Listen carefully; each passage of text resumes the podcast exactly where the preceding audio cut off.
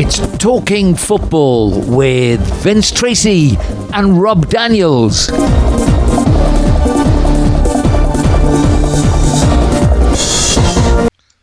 So, a well, I'm tempted to say a very good day because that's a nice way to start what we do.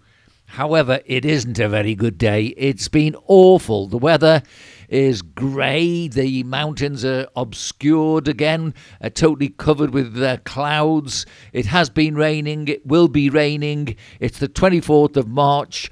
2022. We still got problems in Ukraine. Um, so that's the first thought before we even think about talking football. Let me get in the car, go across the mountains driving today through mist and rain and fog and all sorts. Let's find out what it's like down at Playa San Juan. So, good morning to you, Rob. How are you and what's your weather like? Good morning, Vince. Good morning, everybody. Yeah, well, this morning the weather it's not raining at the moment, but as you mentioned, we've had constant rain for about the last week, haven't we? It's been very, very overcast. Um, it's very, very good for the countryside, but uh, and the uh, agricultural industry but it's been the wettest start to um, a spring since 1950, apparently, according to the local newspaper, and it's it looks like it's going to continue for the next few days at least. Well, when I when you say it's been very good, apparently it's not so good from the reservoirs because Terry was telling me last night, uh, Alfaz Del Pi have told everybody they can't use the water, and uh, it's because the chemicals are washed off the ground and the land and uh, pollute the water. So if your water is grey and you don't have to drink it, then it's better to drink bottled water. So they say. Okay, well, look, uh, we do have lots of things going on um, which we do need to discuss, and none uh, really as important um, as Ukraine, but uh, we will go straight to the football because the podcast is a form of escapism, and let's hope that those that maybe need it uh, feel that we are getting away from uh, the horrific problems and the suffering of the people in that area. Um, we start off looking at Harry Kane, and of course, uh, with the England players uh, getting ready to think about Qatar. Well, they're on the international break this week. Um, as you suddenly have seen, all the uh, the leading footballers and not so leading footballers are now suddenly uh, very, very well educated, politically aware, and all the sort of things that uh, in the past we would have criticised footballers for not being. So, uh, Harry Kane doesn't come across to me as the most uh, educated man, but maybe I'm wrong. Maybe he has got something that we need to hear. But why didn't he say it at the time that the venue, the location of Qatar as a World Cup location was being uh, generated and everybody knew that it was going to be there? Because, quite frankly, um, it's all very well, uh, you know, once the gate has been opened, all the plans have been laid, and here we are, uh, March, we're being told that uh, he's now waking up to make a statement. So, what's your take on that?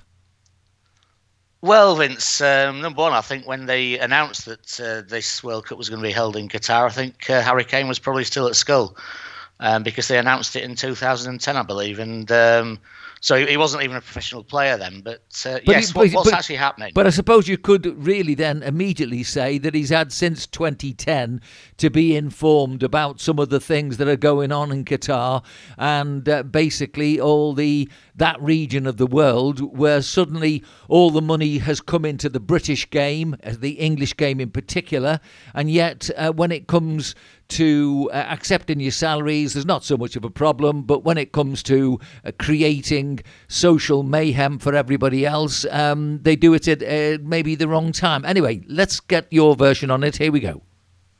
Right. Well, basically, what Harry Kane, um, as the England captain, has done is the England team, the England squad now, um, are all together because they've got these um, friendly matches um, in this international uh, window this weekend and they had a meeting between the players and other staff um, on Tuesday, and they actually made quite a bold statement that um, they are thinking about how the best way to protest about the human rights issues in Qatar will be, because England have already qualified for the World Cup, and they're going to do it as a team. Um, they've got not the official backing of Gareth Southgate, the manager, But he is fully aware of what they are, are talking about, and I think he eventually will officially give them the green light on whatever they decide to do.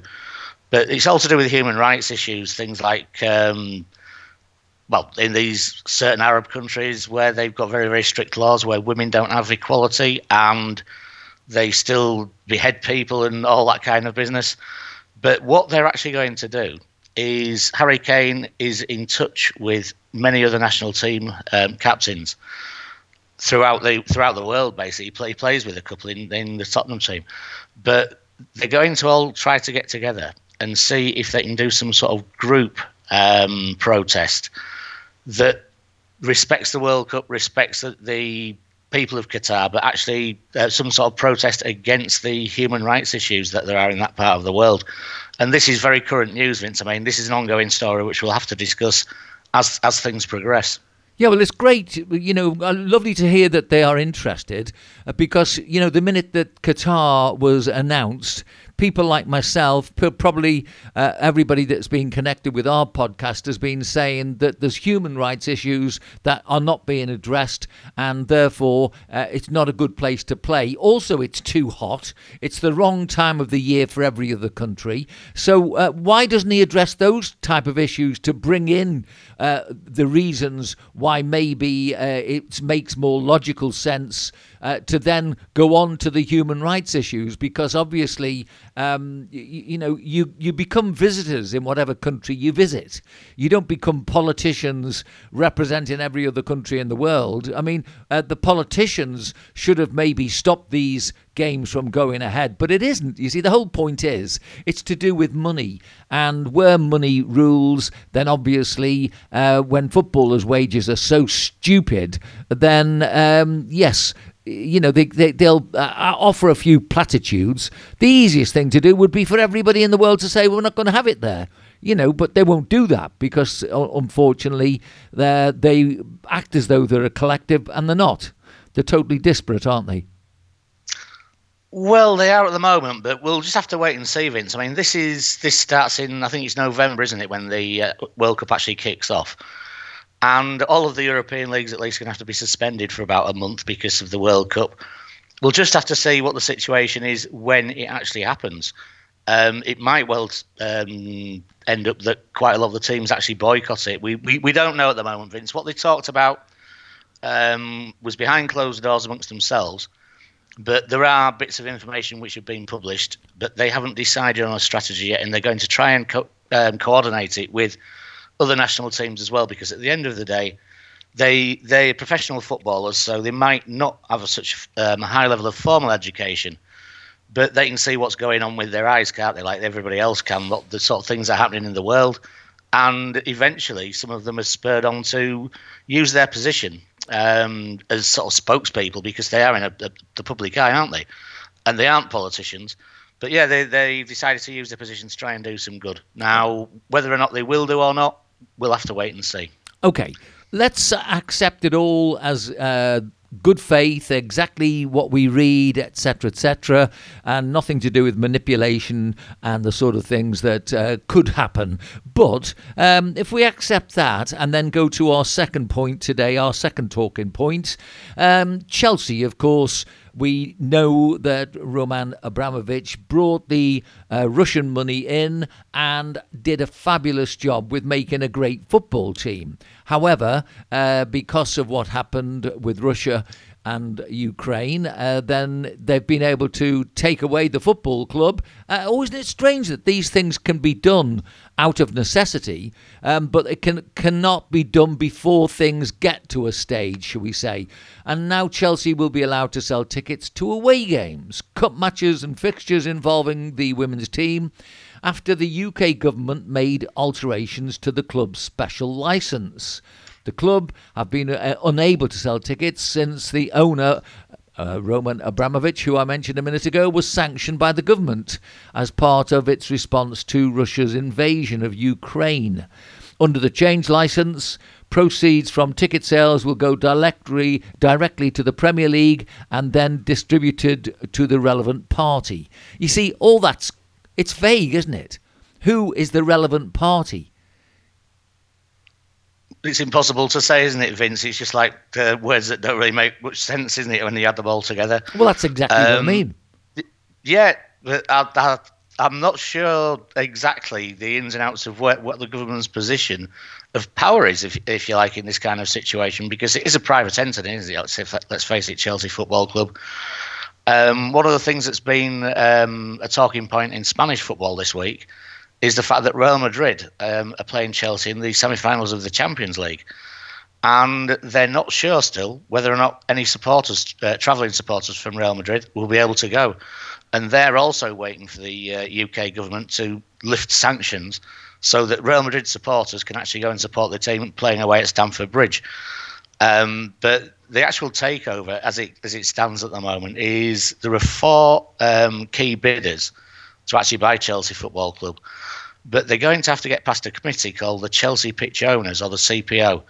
And they um, are a, a, group, it's a company, but they're a group that actually hold the freehold to Stamford Bridge Stadium itself. And they get the say so on whether or not there's any sort of um, extensions to the ground or any sort of renovations they can do.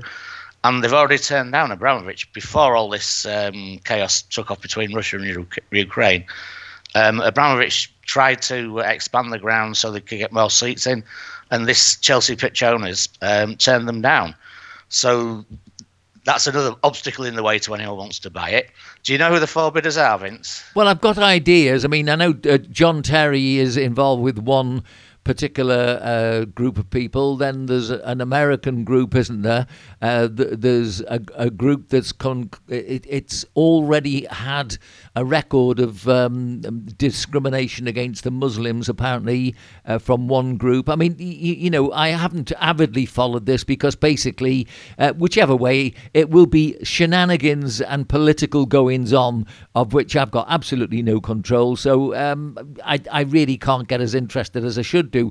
I will n- note, by the way, Chelsea have requested that any money generated by ticket sales, which the club would have usually received, be donated to the victims of war in Ukraine. And the Premier League said that beneficiary charities will be announced in due course after consultation with the club. Let me just also add in as a little background to that uh, rather abstract statement is that um, West Who had the footballer booting the cat round on uh, YouTube or something. Um, last time we checked there, the money that they were going to be paying to the RSPCA hadn't gone. So, you know, eh, you pay your money, takes your choice, you read things, and you say to yourself, yeah, maybe we'll see what happens. Um, okay, you're going to tell us about the four consortia then, are we? Well, the people who are putting in bids um, at the moment for Chelsea, there are four main contenders, Vince. One of them is quite an unusual guy. He's called Hans Jörg Wyss, he's called. And he's an 86 year old Swiss American philanthropist. Now, why an 86 year old Swiss American philanthropist would be interested in buying a football club, nobody's really sure. But he's a, a multi multi millionaire, and he has he has invested in lots of charitable pro- projects over the year. But this isn't a charitable project, so that's number one. Um, there's another one. It's an American consortium headed by a guy called Todd Boehly. He's called or Boehly. They tried to buy Chelsea in 2019 for three billion dollars, but uh, Abramovich turned him down. That is just one of these bland American corporations. Now, the, the candidate that I would prefer, and I think a lot of uh, people in just spectators of football like myself would prefer, it's a guy called Nick Candy and he is 49 years old. He's a lifelong uh, Chelsea supporter. He's actually from the area. He's from London originally, and he made his money as a multi-million pound property developer with his brother, uh, with a company called Candy and Candy, which you might have heard of. I'd heard of them vaguely, but he's actually a lifelong Chelsea supporter, and he's putting in a bid as well. And he is a local lad. He's a supporter. He will actually do what he can for the club. And the fourth one would you be surprised to find out it's a global investment firm called Centricus. So we'll say no more on that, Vince. But mm-hmm. basically, just a glo- one of these global investi- um, investment firms are putting in the fourth bid. It's still all up in the air at the moment, but personally, I would like to see this uh, Nick Candy take over because he is a supporter at the end of the day. He's, uh, I think, his involvement is with John Terry, isn't it? Uh, he's in that consortium, I think. Yeah, indeed, indeed, Vince. Yeah, pe- people who've already been involved with Chelsea Football Club and um, he's heading up this consortium, yeah, And- of people who are basically interested in the club rather than just buying it as as an investment to make money out of. And that very well known football supporter, Sebastian Coe, he's in one of the uh, uh, consortia groups. It could be that one. I am not too sure. Um, but it, you know, He's, the- a, he's, a Spurs, he's a Spurs supporter, isn't he? Well, I, I don't know, but I mean, at the end of the day, um, yeah, uh, I mean, it's all about the money, and it. I, I think the latest figure I saw was 2.3 billion. Was that um about right for the for the cost? Yeah. Okay. Well, that, yeah, yeah, yeah. They, that it, what that that figure is the sort of figure they're talking about, Vince. Um, but we'll we'll we'll find out as time progresses. And as you said earlier on, we don't have any say over it. But um, I would prefer it to stay in the hands of somebody who or a group of people who actually care about the football club. Although I'm not a Chelsea supporter myself, I know that it's where I prefer to see football is the people who are involved, the people who actually care about the game. Well, you know the protocols, of course, uh, will strictly be followed, of course, uh, which leads us nicely to the next talking point, which is basically um, I spotted that Russia are still able to put in a bid for the Euros in 2028. Now, you see, this is very, very similar to what we've just been talking about. Uh, who does the the vetting? Who does the checking as to where that money that all these people, um, you know, who have got these bids in, uh, you know, did they not do this with Abramovich in the past? Of course they didn't. Um, are they going to do it with these people that are coming in? Of course they won't. I mean, they'll go through the lip service and you know go through the the, the words that uh, placate everybody. Um, how on earth can Russia? even now be considering putting a bid in for the Euros and nobody seems to say anything about it. I mean, that's just absurd, isn't it? Completely, Vince. Um, and it was a last minute bid as well. It, um, personally, I find it somewhat cynical, very cynical, in fact, that um, the Russians would put in a bid for the uh, 2028 or the 2032. Also, they put in a bid for each one the Euros in the 2028 and the Euros in 2032 um, when they're in the middle of a war. And they their international reputation is probably about as low as you can possibly get and they've decided to put a bid in for um, a major international football competition. Um, it doesn't make any sense to me at all, Vince. I think FIFA and UEFA will probably turn them down. The last thing that I read um, last night was that they put in the bid, but they have to have everything ready. I think it's by next Tuesday. Um, they've got to have all of the necessary um, documentation to prove that they've got the um, safety re- requirements. Safety and security is the main thing that people are concerned about these days when it comes to organising major football tournaments. And obviously, Russia at this present time is not in any position to do that whatsoever. So I think it was just like just getting a little bit extra publicity, possibly for, for Russia. I really don't know. Well, no, I mean, They, I can't. I can't say. I, don't think FIFA quite or UEFA will take them seriously, though. It's quite simple for me. You, you just put an announcement out. Russia reckons that they can still put in a bid for the 2028s. FIFA or UEFA or whoever it needs to be say without a shadow of doubt, no chance. End of story. We all stop talking about it. We get on with life. Let's change the subject. Stand by. I'll um, I'll get a little bit of mood music going. Here we go.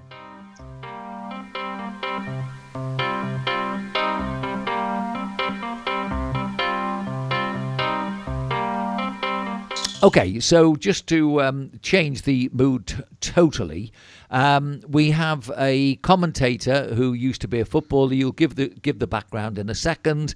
Chris Kamara with health problems uh, that transmitted themselves during his Sky TV show.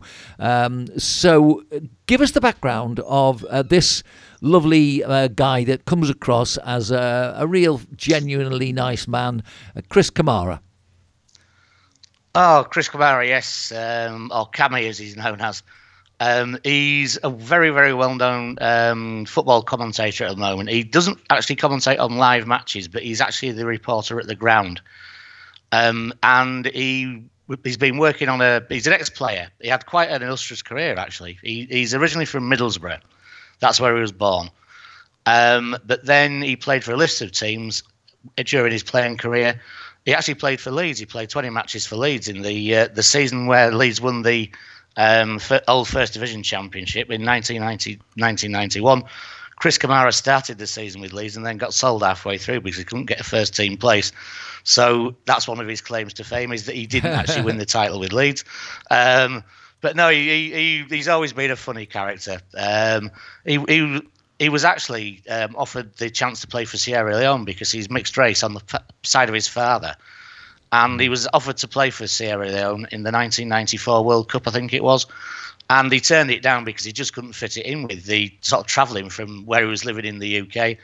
But he's a real character, is Chris Kamara. Um, he was working on a, a Sky TV Soccer Saturday, which is where he's best known for, and I say he, he, his job basically is to commentate on what is actually happening in the match rather than giving a match commentary. So the cameras will go to him, and he's not giving a live commentary, but he's sort of like explaining what the atmosphere is and what he can see and things like that. And he has a really good double act going with um, a guy called Jeff Stelling, who's the main presenter of the show. He's from Hartlepool, so they're both from the northeast, and they have a really, really good connection. Um, but he makes some real gaffs on air. He's, he's one of his main ones, which you can, if anyone wants to watch uh, Chris Kamara on YouTube, just put in "I don't know Jeff," all right, with a J. That's Jeff G E F F, and you get all sorts of different compilations of Chris Kamara and some of the things he comes out with. Some of the comments he makes are really funny, and he doesn't always follow exactly what's going on the pitch. For example, there's one incident which is very famous where he thought a player had been substituted, but the player had actually been shown a red card um, because he'd missed it because he, he he was talking into the camera, and he's he's, he's a really nice bloke. However, um, on the unfortunate side of this, he's got thyroid problems, um, and he's got a, a low thyroid um, count, and that has affected his speech. He's got what's called apraxia of speech, which is where your brain works faster than the words that actually come out of your mouth now, that is quite a serious problem, especially for somebody who's a, a, a commentator. And it could be a sign of many things, but there's um, any kind of degenerative brain condition basically can show these signs.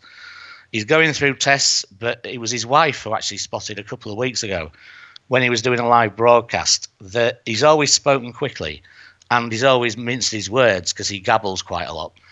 But um, she noticed that there was something not right about the way that he, he changed the way that he was speaking. Anyway, he's had these tests, and unfortunately, he's had to um, give up his job as um, as a reporter on this uh, Soccer Saturday because he's got to undergo treatment to see if there's anything they can do to um, to make him better. Now he he's made it very clear that if he is suffering some, from some kind of dementia, which isn't clear at the moment, nobody knows, but he says he does not regret or blame his condition on his footballing career or his, his life in general. And he thinks that 99.9% of ex pros and today's pros would feel the same. He's got no regrets about it. He was a midfielder and he did get some knocks, let's face it. Um, but if if it does boil down to the fact that he's got some sort of dementia, he, he's not going to blame it on the fact that he used to be a professional footballer. But it's a very it's, it's quite sad news because he is a really lovely guy. Um, and we just wish him all the best, Vince. Okay, well, exactly. That's what I'm just about to say. Uh, just about to say that he definitely is a great character, and uh, the world needs characters like him. So, good luck to Chris Kamara as we move next to the definitely. FA Cup.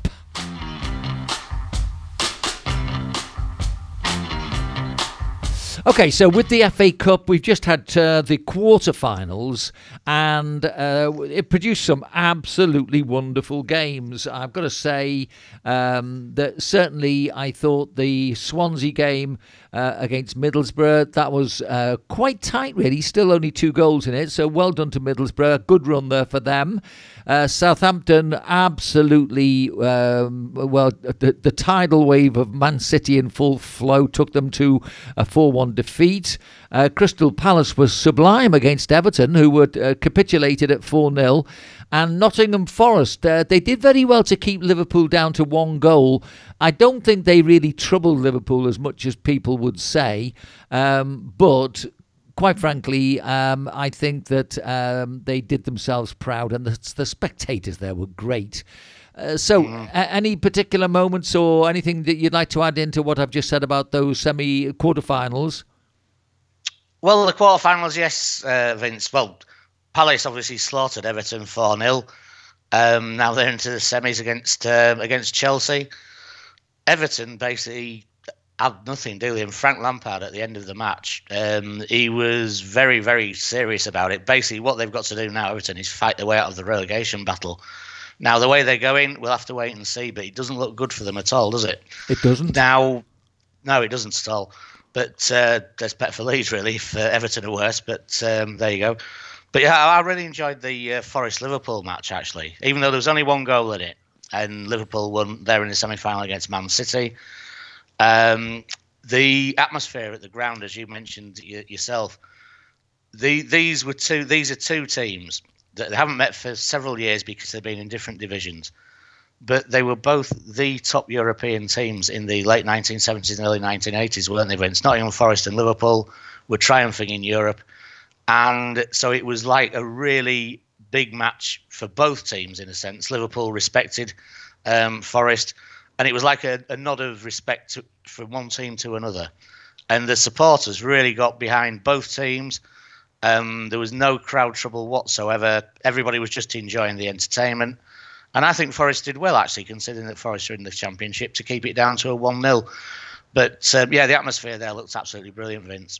Okay, now we go to the semi finals, and um, Crystal Palace and Chelsea won't have that far to go to Wembley, but uh, Liverpool and Man City uh, uh, both clubs have issued a joint statement via the mayor of each of those uh, particular cities saying that really, with all the troubles they've got on the network, uh, the uh, railways and the roads, uh, to get all the way down to London, it would be far more sensible to reschedule. And Jurgen Klopp was saying that it, it, wouldn't even be a problem if it was in Manchester, which would make sense because it's really uh, it's one of those. It's a it's a great match to watch the semi final, and really I think to have both of the semi finals in the um, Wembley Stadium is wrong anyway because it takes away the unique part of being in the cup final. Uh, what do you think about my comment there? Well, um, I've heard this story as well, Vince, and um, it is a very interesting point, isn't it? Um, Chelsea and Palace, they're playing in one semi cup final, and they're both London teams. So, as you say, they won't have to travel that far, the fans of either team won't have to travel that far to actually get to Wembley because they're both London based. But Man City and Liverpool, it does seem a bit stupid, doesn't it? Especially under the current um, situation with people are talking about fuel prices rising, and we've still got COVID lurking about somewhere, and and everything else which is going on in the world at the moment. We've got two northern teams, um, sort of the Lancashire side of the world, if you like, to, uh, Man City against Liverpool. The sensible option, in my opinion, would be to stage their semi-final in a suitable ground, and there's lots of grounds in the north of England, isn't there? Let's face it, they could play it at Old Trafford if Klopp's not bothered about playing in Manchester. They could uh, play it at possibly Everton's ground. They could play it possibly even at Elland Road. Um, th- there are lots of decent grounds in the north of England, and the fans wouldn't have to travel so far. And you'd get a lot better atmosphere, wouldn't you? Um, rather than everybody having to go down to Wembley and it being half full, because not everybody can actually go. I, I, I totally agree. I think uh, personally, I think the match should be played somewhere in the north. Okay, now we've got lots of things that we're still going to be talking about as uh, we'll rush across uh, to Rob's roundup of La Liga Rob Daniels. Now, uh, there's going to be a very exciting uh, description of El Clasico. Real Madrid and Barcelona. So that was a bit of a turn up for the books with form in, in the back of your mind. Uh, what did you make of that game? Well, this was El Clasico last weekend, Vince. Um, Real Madrid against Barcelona, and it ended up Real Madrid nil, Barcelona four. Now that was a result that I don't think many people would have predicted. Um, Barcelona came out to play, and Real Madrid were quite shambolic, to be honest. Um, they have got a lot of problems at the moment of Real Madrid, although they're well ahead um, in the points table at the moment, at the top of the Liga. They are on downhill form, and Barcelona are, are looking quite good. I mean, they got four four goals in away from home against Real Madrid in the Clasico, so uh, the bragging rights go to them. It was a very good match, actually. Uh, Pierre-Emerick uh, Aubameyang, the ex-Arsenal player, who was now playing for Barcelona, he went in the transfer window. Um, he got two, so uh, he, he's like um, a Barcelona hero at the moment. And they got two of the goals in. It was all Barcelona. Real Madrid didn't have a shout. And they say there's lots of backroom um, arguing at the moment in Real Madrid about what's going on. Um, Guti, the ex-player, um, ex-Spanish player who played for them from 1995 till 2010, has actually now he's in the background um, at Real Madrid. He's actually stated that there are certain players who are sitting on the bench at Real Madrid who've got no interest in playing. And um, our old friend Gareth Bale was one of the ones that was actually mentioned because he's he's at Real Madrid again. He came, he, he's been on the pitch a couple of times this season, but he doesn't actually seem to be trying to do anything. And they, yeah, they basically need to uh, have a squad sort out. I would say probably at the end of this season. At the moment, they're in the lead though, but Barcelona are creeping up. We've got Real Madrid 29 matches, 66 points. Sevilla in second place on 57. But then we've got Barcelona um, a match less on 54. Now they're creeping up the table. There are only nine matches left, so it might be a bit late for them to actually catch up. But if Real Madrid make a couple of slip ups and Barcelona continue on the form that they're on at the moment, then we might actually have a fight for the uh, for La Liga at the end of the uh, season. Let's just also cast our mind back just a week ago when um, the French club with all the money, PSG, uh, they were hosting Real Madrid. Now, if my memory serves me well, uh, it was 2 0, and uh, wasn't there a hat trick by Benzema or something like that uh, to bring it up to 3 2? And everybody was yep. telling me how good uh, Real Madrid was. So it's this business of form, isn't it, really? Because it's really weird. Xavi's gone into Barcelona. He's obviously doing something right. I mean, um, you know, they, they can't come from the depths of the economic mess that they were in with all the players uh, not knowing what, what on earth was going on. And then suddenly here we are, um, El Clasico 4 0, aye aye, Chinese triad betting away like crazy. I mean, it's a bit strange, isn't it, to say the least? Well, Benzema was out injured um, for the Clasico, which. Um, was well was unfortunate for him and unfortunate for Real Madrid because he is their key player at the moment, and that that is one of their problems is they they rely on these key players, and if Benzema is not playing, then they haven't got really got a, a decent goal scorer. I mean, they've got a lot of people to choose from. One of them, which is Gareth Bale, but um, when he's on the pitch, he doesn't seem to do anything. And there's very there's various other players that don't seem to do anything on the pitch either. Whereas Barcelona, Xavi has been creating sort of in the background, if you like. They haven't been boasting about it, um, which Barcelona often do, especially when they're winning. But they've been creeping up the table. They were in eighth position not that long ago, Vince. They've never been in the bottom half, I don't think, this season. But they had a really bad start. And now they're up into third. And they've done it more or less on the sly without trumpeting themselves to the rest of the world and um, they are looking really, really good. Xavi's turned them into a, an excellent team. Some really good um, buys, if you like, in the transfer window. He's trying to re- rebuild the uh, disaster that Koeman made when he uh, when he was Barcelona manager. Okay, well then, uh, thank you for the uh, the roundup. Now we have these uh, so important international fixtures coming up now. Everybody is riveted to the TV screens, uh, in particular to watch Spain play Albania first and then Iceland. So we have uh, a real quality pair of football matches coming up for uh, Spain. And then England, well, they'll have a bit of a test against Switzerland, so I don't expect them to romp home with that one. Uh, but then they've got the might of Ivory Coast to play um, uh, on the following Tuesday. Now, I don't know about you, uh, but really, I haven't thought twice about these. I will put them on. I mean, there's just when there's nothing else to watch, when the TV's so awful and there's a football match on, you'll watch the football match. But really, uh, Spain, Albania. Who's going to get excited about that one? Maybe some Albanians who live in Spain, possibly, to go and watch the national team play, but I can't see that many Spanish people really being interested. Um, the, the, reason we've got this international break, Vince, as you know, is because they're, they're having to play catch up with uh, the World Cup qualifiers. Um, and there are certain um, example like Africa, um, the Central American, the South American, um, different um, organisations. They've had lots of matches postponed due to COVID and various other things, and basically they've got to get their own qualifying done um, as soon as possible. So that's why we're having this international break. There are actually some matches going on in Europe which um, are probably more interesting than the Albania, Spain against Albania and Iceland, or England against Switzerland and the Ivory Coast. We've got in Europe, we've got Italy against North Macedonia, we've got Portugal against Turkey, we've got Sweden against the Czech Republic, and we've got Wales which is sort of UK interest. We've got Wales against Austria. Um, they're all playing tonight, actually. They're playing on Thursday, the 24th of March, which is this evening. And they are all in the knockout stage. It's a two leg knockout stage. And out of 12 teams that are involved, um, only three of the teams get through.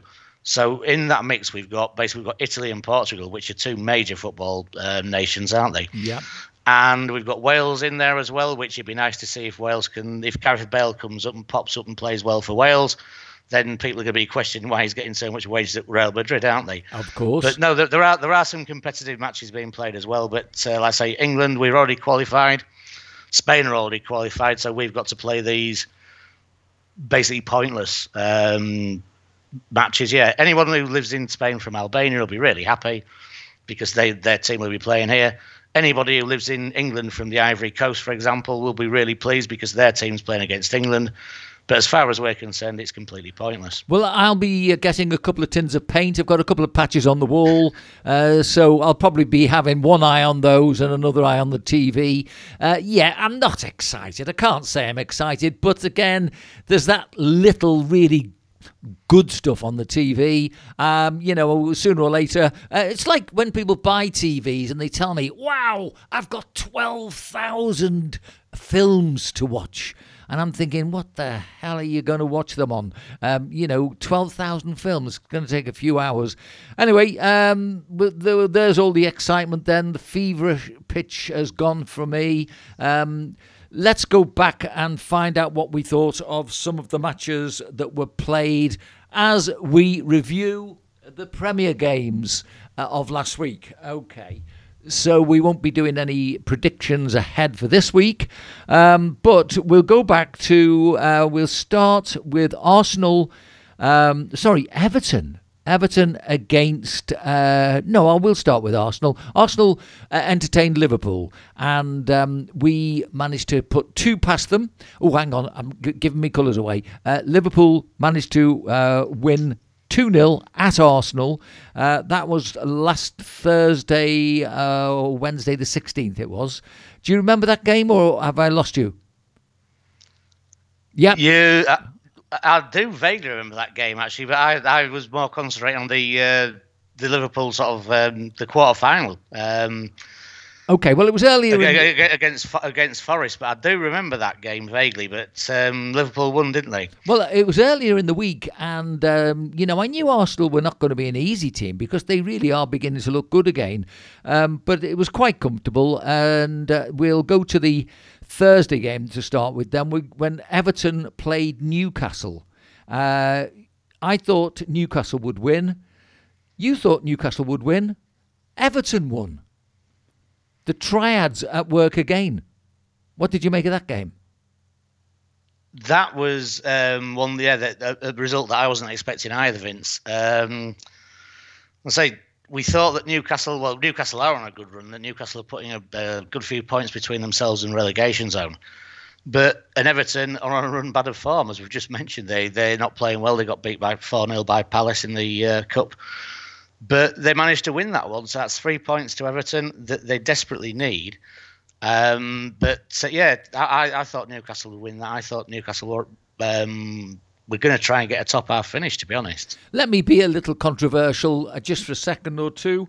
uh, because it does seem rather hypocritical. You've got uh, Abramovich, obviously, and all the problems that now are in Chelsea. On the days that uh, were there last week, I think there was one day that the Saudis beheaded, I think it was 81 people. Now, I didn't hear any murmurings about Manchester City's money or uh, Newcastle United's money. I mean, it's just totally, utterly hypocritical.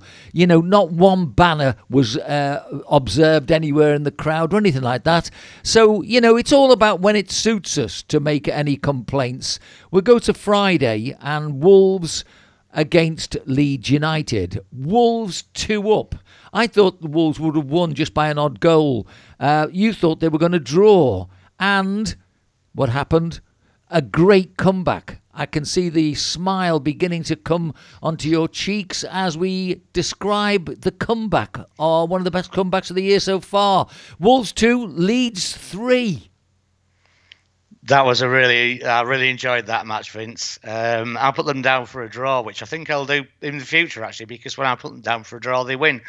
But um, yeah, Wolves were two 0 up at half time, um, and then in the 53rd minute, Raul Jimenez got sent off for Wolves. He got a red card, so they're down to ten men, and then Leeds had a, a really tremendous comeback. Um, Jack Harrison got one in in the 63rd.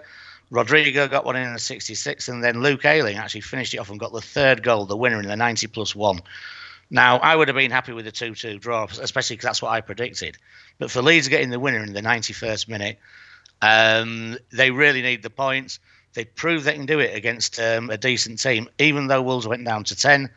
Leeds were looking really good. I, I think that Leeds are looking really um, like a different team, really, under this new manager again, just a little um, salt on the wound. Um, it, it, would appear that there's so much inconsistency with these sendings off. Um, if you look at sort of um, the the, the uh, well, there are a couple that spring to mind. The Jordan Pickford coming out and. Uh, putting Virgil van Dijk out of action for a year, um, didn't even get a yellow card.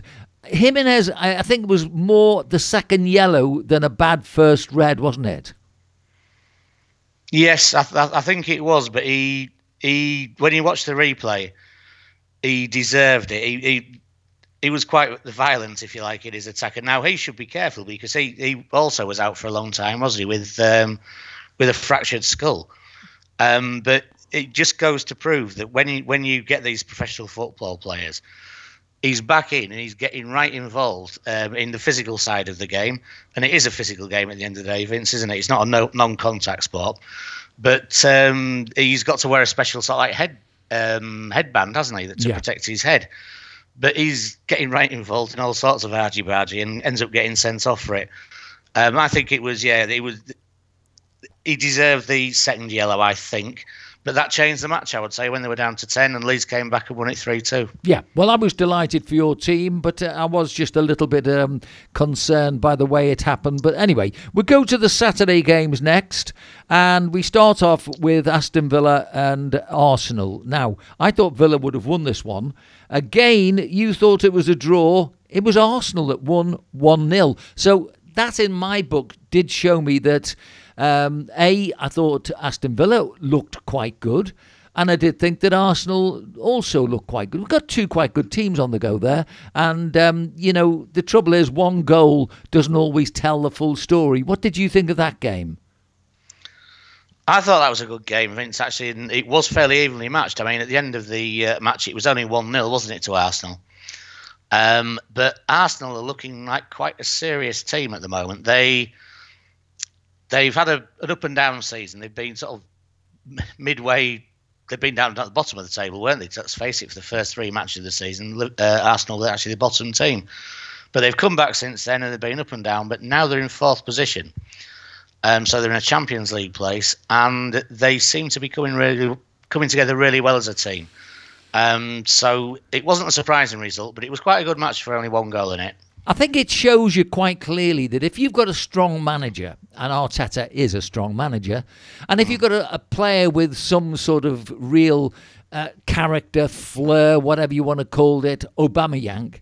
Now, Aubameyang goes across and uh, manages to score in a huge game in Spain, uh, but he wasn't doing it in uh, the Arsenal situation. So um, you, you, begin to wonder what really was going on with the Aubameyang situation. And I think you can see this quite clearly in a number of clubs. Pogba, for example, um, you, you know, he has been a problem at Manchester United, although I've got to say, I feel very sorry for him because apparently his home was burgled and um, the uh, the perpetrators actually uh, got into the house while he was obviously playing football and um, managed to steal a couple of his World Cup medals. And obviously, the the family have been pretty pretty terrorized because of the event and you can see that there is a, pie, a price to pay for the fame and the money that goes with being a professional footballer. Um, I often say, and I will say it till probably the day I die, they get paid silly money. It does not make any sense. Is it a distraction? It can't possibly be that they're worth it. I don't care who you are. Ronaldo is not worth £500,000 a week.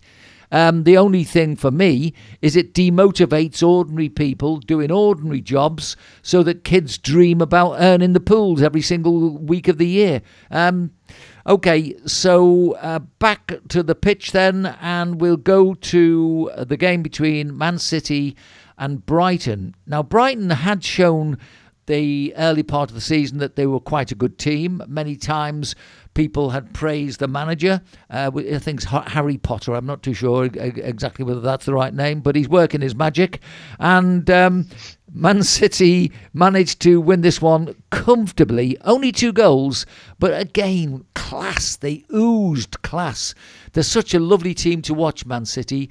Uh, Man City 2, Brighton nil. Did you see that game? I saw the highlights of it, Vince, and uh, you're right. Man City, when when they don't really need to, it looks like they don't. They're not doing very much. That's the way it looks. It's so it's so sort of well precise, precisely timed. They all work like a machine, and it looks like they're not actually doing anything. But as you know, and all of the listeners who've ever played football knows, what they're actually doing is absolutely fantastic. I mean, it's it's really really fast. It's really really well controlled um, it's a joy to watch, isn't it? And um, Brighton at the moment, it's uh, Harry Potter, Graham Potter, I think he's called, the uh, geography teacher. Um, they're going through a bad spell of form at the moment. They've had a good season, so they're not in any re- relegation um, trouble as we speak. Although they're not that far away they that now, but they seem to be in a reasonable position. But yeah, when Man City play, it just looks so easy, but it's fantastic to watch. Yeah, it's almost like watching billiards. I mean, you you see the ball being just passed along, and it's just like watching the baize on the on the billiards. It's absolutely spellbinding at times. Um, it's precise, isn't it? And and it, that is it, that is very very difficult to do. Let's face it. This is a perfectly timed machine, isn't it? It is. We go next to Norwich, where the Canaries have not been really chirping as they should be. Um, mind you, it's probably because Delia Smith hasn't been out and been singing on the microphone at half time, as she did a couple of years back. And Chelsea with the visitors, I thought it'd be about 3 0. And. Um, uh, I think it was 3 0 this, this one. No, hang on. What am I talking about? That wasn't even played. Sorry about that. I'm waxing lyrical about something that didn't happen. Um, I'll put down my whiskey and go to Spurs against West Ham. Uh, I thought Spurs would win this one 3 2. Uh, they won it 3 1. And you again, I think you had um, a lot of draws on your mind that particular day. Um, so, Spurs against West Ham. I mean, that was a good win for Spurs because West Ham are a good team. A big London derby. David Moyes has got a very, very strong team. It's a little bit erratic, like Spurs. Um, yeah, very, very strange. But when Kane and Son get together, um, probably, you know, having jotted down a few lines for his speech when he's talking about Qatar later in, in the in the month, or maybe at these particular um, England friendlies. Um, I mean, Kane can play football still; he's a good player. But Son, He is brilliant. When he gets going, I would love him to play for our team. What about you? Well, I'd love him to play for my team as well, Vince. Um, but I think he's probably staying at Spurs. I think he's very happy. when you see him in the po- uh, post-match interview, um, he does seem very happy with where he's at the moment, and he got two in at the weekend, didn't he? Um, Kurt Zouma, the uh, the catman, he got an own goal for West Ham. Um, so I think uh, the crowd were quite happy about that when uh, when Kurt Zouma got an own goal. But uh, yeah, um, Spurs they are actually uh, fighting for a Champions League place at the moment. They've actually gone over West Ham, who are having a bit of an off spell at the moment. They were in with they're still in with a chance of getting into Europe, but they're not in a European position at the moment. So yeah, for a London derby, Spurs came out on top, and they can play good football, can't they? And the Kane and Son partnership, when it works, that is really nice to watch as well. Yeah. Well, uh, one one of the things he's that, so fast, isn't he? That Son, he's so he's so quick. Well, I remember him running the length of the field and scoring a goal in one game, and uh, it, it looks like whenever he gets the ball, there's a possibility that he could replicate that. Talking about things which are nice to see, it's lovely when you're doing a Skype interview uh, to watch the look of horror on somebody's face when you give them the information. Like I was waxing lyrical over Norwich City. Your face, if I could have captured that, I would have um, sent you a picture because you, you, I could see you were thinking, "What the hell is he talking about?" Sorry if I got you a little bit alarmed there. Uh, Leicester. Oh, okay, Rich. I was I was trying to look back through matches from several weeks ago to see if that match actually existed. I don't know where you got that one from. But... Well, yeah. The thing the thing is, you see, it is it's everything's mixed up at the moment, and uh, you, you, know I try to work a couple of days ahead because basically, um, you know, if you don't plan what you're going to talk about, uh, then you, you only have to listen to some of the other podcasts knocking around to know that people don't prepare things. So it looked like I hadn't re- prepared that. I had prepared it, um, but because of all the other things going on, I had to use a different space. And anyway, enough of that. It's, it's, it, is, it is difficult to keep track of um, all the matches, isn't it? Because they've got they've got these odd catch-up matches in between the the normal league matches, and it, it does get a bit confusing, doesn't it? Everything's all over the place this season. So uh, yeah, I mean, yeah, no problem with that. n- not only that, but you know, we've got to keep a little bit of an eye on the championship because these are teams that have been involved in the uh, FA Cup and the Carabao Cup, and uh, you know, they're going to three of them will be coming back up uh, to play in the Premier League. So, uh, um, you know, you juggle a lot. Uh, let's go to Leicester now. this game I know did take place. Uh, 2 1 Leicester uh, against Brentford. And you thought it would be 2 1, so you got that right. I thought it would be 2 2, so I had uh, my draws on the wrong way for that one. So it looked to me, um, Christian Eriksen has done marvellous work with the Brentford team. He's really slotted in well. And I think, you know, that's not a bad result actually for Brentford to go to Leicester. Uh, Leicester, again, they're quite erratic this year. I suppose a lot of it is down to the injuries.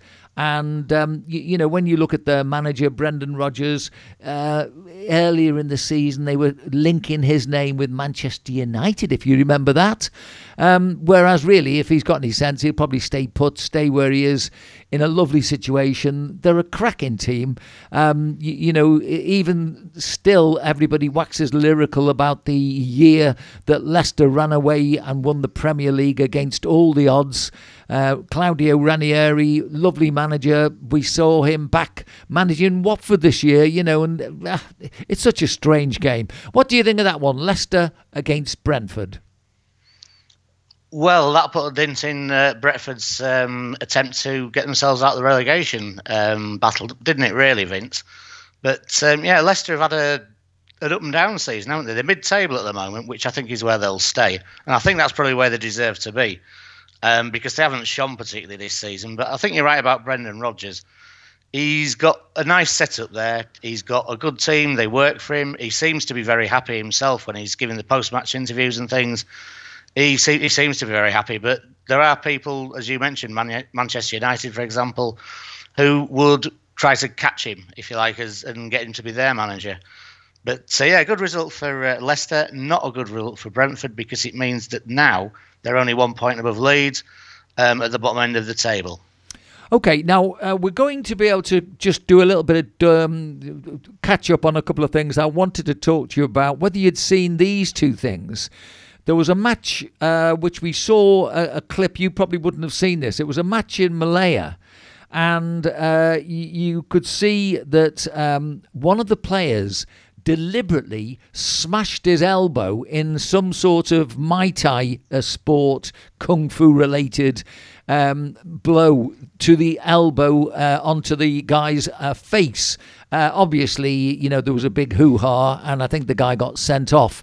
The point that I wanted to just quickly ask you is I think this year we do seem to have seen a lot more incidences of elbow um, misappropriation, and um, it, it's something that people forget. The elbow in martial arts, for example, can be used as a weapon. So, therefore, if you're jumping in a football at speed, going high, you do have to be very, very careful how you use it, unless, of course, some people are either being able to use it as a means to attack another player. Um, any thoughts on that one? Well, there are certain players um, all over the world, Vince, but there are certain players who, uh, when they're jumping for a ball, for example, especially defenders, that they do sort of try to use their elbows as um, protection, don't they? Uh, or try to elbow the other player in the face or in the chest or something. And, and as you say, an elbow, especially if it's um, it's your, your face, for example, it, it, it can cause quite a lot of damage, can't it? They're supposed to jump with their hands down by their sides, but none of them do. Well, I don't think that, you see, again, that's how silly the rule is because I don't think you can do that. No, you can't. You can't. You can't. If you you tried it, jump, jumping without using your arms for sort of balance. Well, but there are you can't do it really, can you? When but, when, um, when I some, was some um, players take advantage of it. Yeah, when I was training uh, the the kids in the YTS uh, down at Cornwall College in the sports department, uh, they just they'd only really started looking at disabilities and trying to help people with disability take more interest in sports. And so we used to do a number of exercises like trying to run with your hands tied behind your back. Now you try and do that even. It, it really is restrictive. And I think um, you, you know uh, running blind, for example, because even blind soccer is something that people don't realise goes on. Um, another th- thing that I wanted to just quickly mention was obviously while all the Chelsea uh, furore and fallout is taking place, um, what is another lesser known uh, um, catastrophe is for all the young professionals. Now, the players, of course, if they have to, they will move to other clubs. Uh, whereas these uh, lads are really now in a very parlous situation with their future. So there's always little bits and pieces that we don't know about. And um, then just one other thing that I uh, picked up this week is Frank Lampard talking about not being able to get into the minds of the Everton players. Now, you see, this is sports psychology at its best. When you get somebody who has been brilliant, uh, Lampard is one, Steven Gerrard is another they're now managers and they've got to try and use the psychology of trying to get their psyche into the minds of their players. It becomes very, very interesting and an area which has always been something that does interest me. Uh, you know, when you can get 11 players up for a special game, that sort of thing.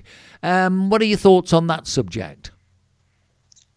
Yeah, Frank Lampard. He's quite, I, I, find him quite interesting. Actually, I've always I've always liked him as a player. He was an excellent player, wasn't he? But now as a manager, he is quite. He's very serious, isn't he? He's he's he's. I'm not sure how he actually motivates his players, um, but he's very serious, and I think he possibly needs to lighten up a little bit because. Um, he says Stevie Gerrard, he's doing well at Aston Villa, isn't he? Even though they lost the, the uh, against Arsenal, but he's more sort of um, optimistic, I would say, as a character. Again, I like him as a manager. He's shaking up really well. But uh, Frank Lampard does seem to be sort of a bit gloom and doom sometimes, um, possibly because they're not getting the right results. I don't know. But uh, I'll be interested to see what his what his training sessions are actually like. I might I might see if you can find anything on uh, the internet to see what his training training techniques are. Well, of course, uh, straight away you'd think he'd be on the phone to his uncle uh, Harry, you know, Harry Redknapp. Um, oh, he comes, he comes, he comes from a footballing family, doesn't he? So he's got a lot of responsibility in that sense. He's he's got to live up to the he's got to live up to the family reputation, hasn't he? I think there's deeper, deeper problems at Everton because if Rafa Benitez, with his different style of manager, couldn't hack it, um, then obviously there's there are things there that should uh, be addressed. Anyway, look, we're right up to the last 30 seconds for you to say your goodbyes. Right, Vince. Well, we've got through a lot again today, haven't we? As we always do. And uh, fortunately, today hasn't all been gloom and doom, has it? So uh, I hope everyone has a good week, and I look forward to speaking with you again next week. Thanks very much indeed, Rob. And uh, don't forget, keep your paint handy for the the internationals. Catch you next Will week. Football Bye, Vince. Rob Daniels and Vince Tracy. Talking football.